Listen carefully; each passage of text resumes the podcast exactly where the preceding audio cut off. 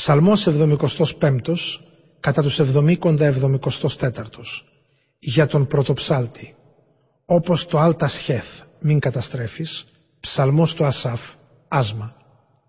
Σε ευχαριστούμε Θεέ, σε ευχαριστούμε. Το όνομά σου φωνάζουμε τα θαυμαστά σου έργα εξιστορούμε. Στο χρόνο που θα ορίσω εγώ θα κρίνω με τιμιότητα υπό Θεός. Μόλο που σύεται η γη και όλοι οι κατοικοί της τρέμουν εγώ στηρίζω τις κολόνες της.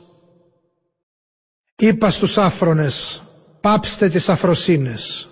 Στους ασεβείς, μη γίνεστε υπερόπτες. Μην υπερβάλλετε το κύρο σας και μη μιλάτε με θρασίτατη φωνή. Γιατί ούτε από την Ανατολή, ούτε από τη Δύση, ούτε από την έρημο, μα ούτε και από τα όρια έρχεται η δίκαιη κρίση. Αλλά ο Θεός είναι ο κριτής. Τον έναν ταπεινώνει και τον άλλο υψώνει. Στο χέρι του κρατάει ο Κύριος κούπα με δυνατό κρασί που ακόμα φρίζει. Από την κούπα αυτή κερνάει όλους τις γης τους ασεβείς να το ρουφήξουν, να το πιούν ως το πικρό του κατακάθι.